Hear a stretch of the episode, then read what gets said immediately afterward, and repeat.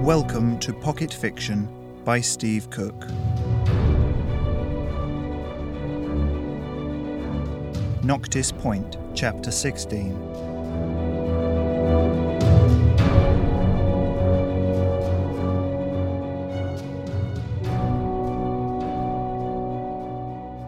The chair smelled like real leather and felt soft enough to be an original.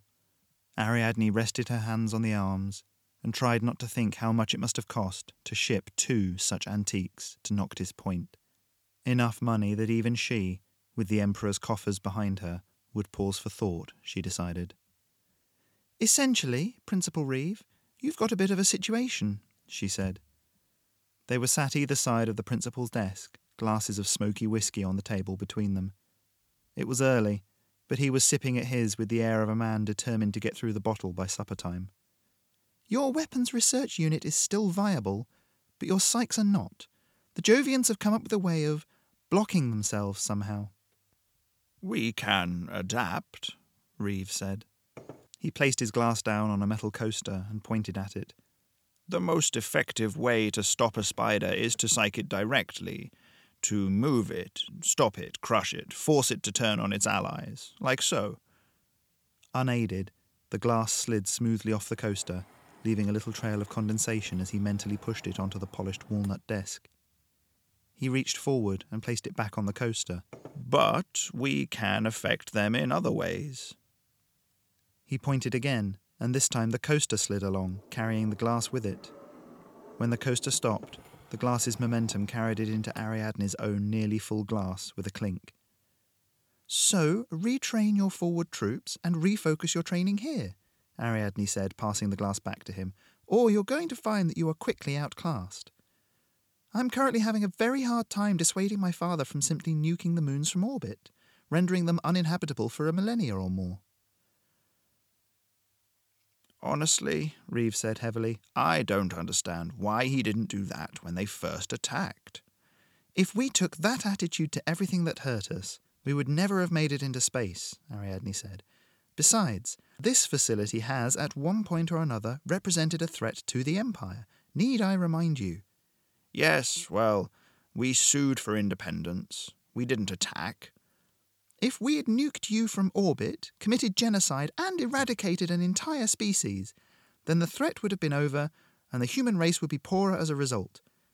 It'd be like we learned nothing from the wars of the 20th and 21st centuries. Ariadne took a polite sip of the foul tasting whisky and set it back down, expression carefully blank. Reeve shook his head. If you don't like it, don't drink it, young lady. Independence should not equal impudence, Ariadne thought, or rudeness. Stop listening in. That's beneath you, Principal, she said out loud. He held her gaze for a moment, then looked down. You're right. I apologize. I have a favour to ask, actually. He picked up a soft screen, hardened it, and turned it round. On the screen was a picture of one of the psych proof spiders. We want this. One of these, alive, preferably. Dead is more likely. For research, you understand. There are three dead bodies that have been retrieved so far, Ariadne said. One is in the custody of my father. One has been purchased for Terran research by Oceanic Holdings. Reeve's eyes narrowed. Why?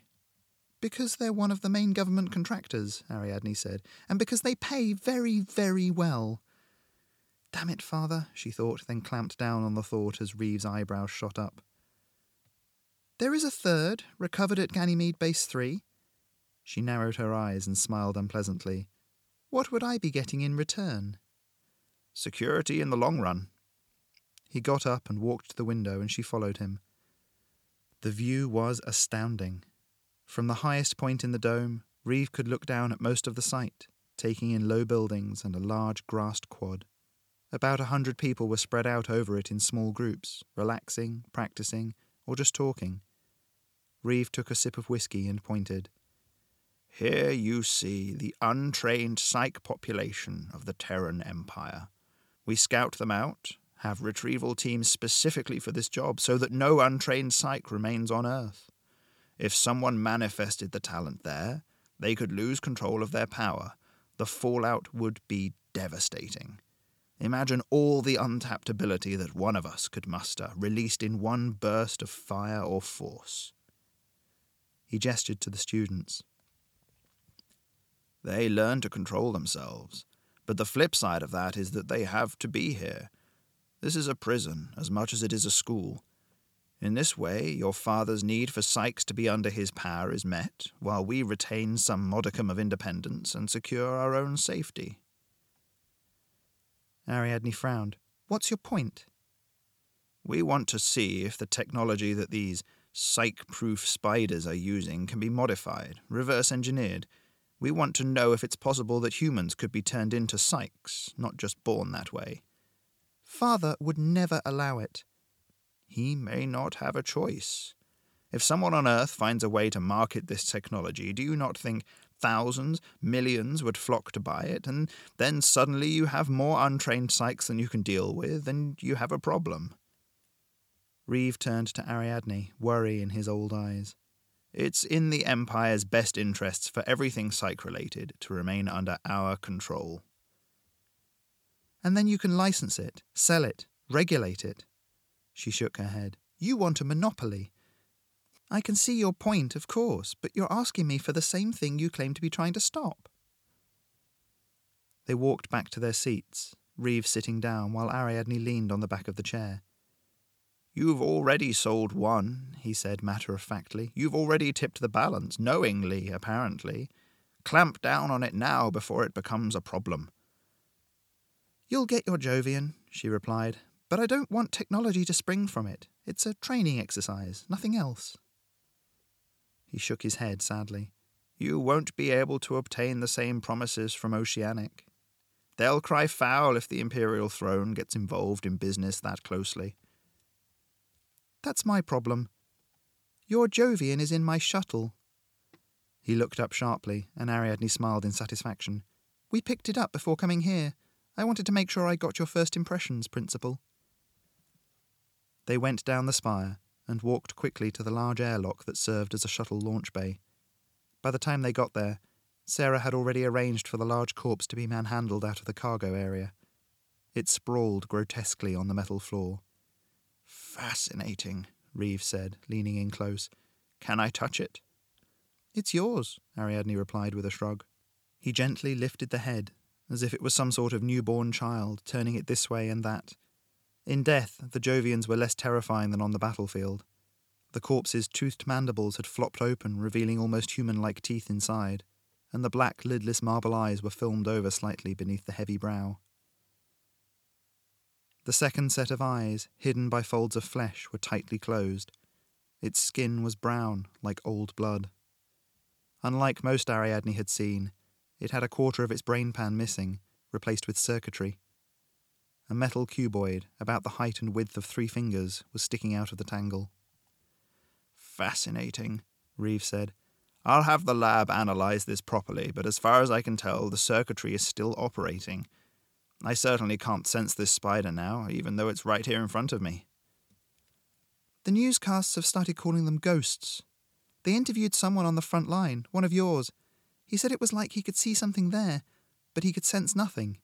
Not even a hole in his ability to psych. They're just invisible.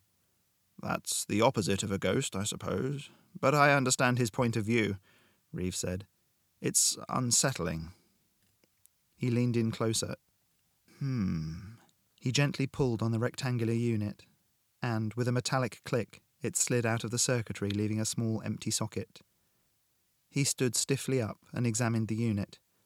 This is obviously designed to be replaced, he said. Otherwise, it would be built in.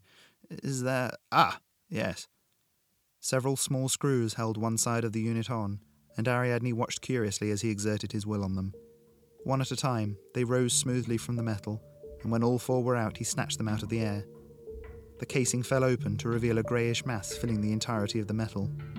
Black veins were running through it, larger towards one end. As best as I can tell, this is some sort of bioclay, he said. Do you know much of the science behind psyching? Assume I don't. Tell me what I can see here. Your pituitary gland in your brain is responsible for the production of several key hormones. In psychs, an extra hormone is created, KP2. It allows for reabsorption of white brain matter, or myelin, and its conversion into the energy we call psych. That's the short version. Best I can tell, this clay acts as a sort of artificial white matter cell pack. In theory, it could be used for psyching. He pointed to a small protuberance at one end, poking into the clay. This looks like it might produce a synthetic KP2 based on the degradation seen here. The black veins in it represent dead cells. It's designed to be used once, then replaced. Ariadne took the clay pack from him and turned it over in her hands. The clay was cool and moist and smelled faintly of cheese. How does this help us? Well, they're not making psychs. Their ability to create these ghosts is limited to how much of this stuff they can manufacture. He shook his head. To give you some idea, it costs less to run Noctis Point for a month than it would cost to manufacture that, given our current state of the economy. Ariadne tapped the pack thoughtfully. As soon as you have something, some way to get round this, I want to know. I suspect I'll go back to Earth and find a similar report waiting for me after the lab crew have been at our sample. Her mouth twisted in distaste. We'll probably never find out what Oceanic have discovered. I'll keep you informed, Highness, Reeve said, accepting the pack back from her. Anything we find out, I'll pass on to you. Not anything, everything, Ariadne said, and Reeve nodded. You've been listening to Chapter 16 of my novel Noctis Point. If you've enjoyed this podcast, why not visit stevecookfiction.com, where you'll find more episodes and blogging about writing. If you have a piece of fiction you would like to hear on Pocket Fiction, please get in touch, again through the website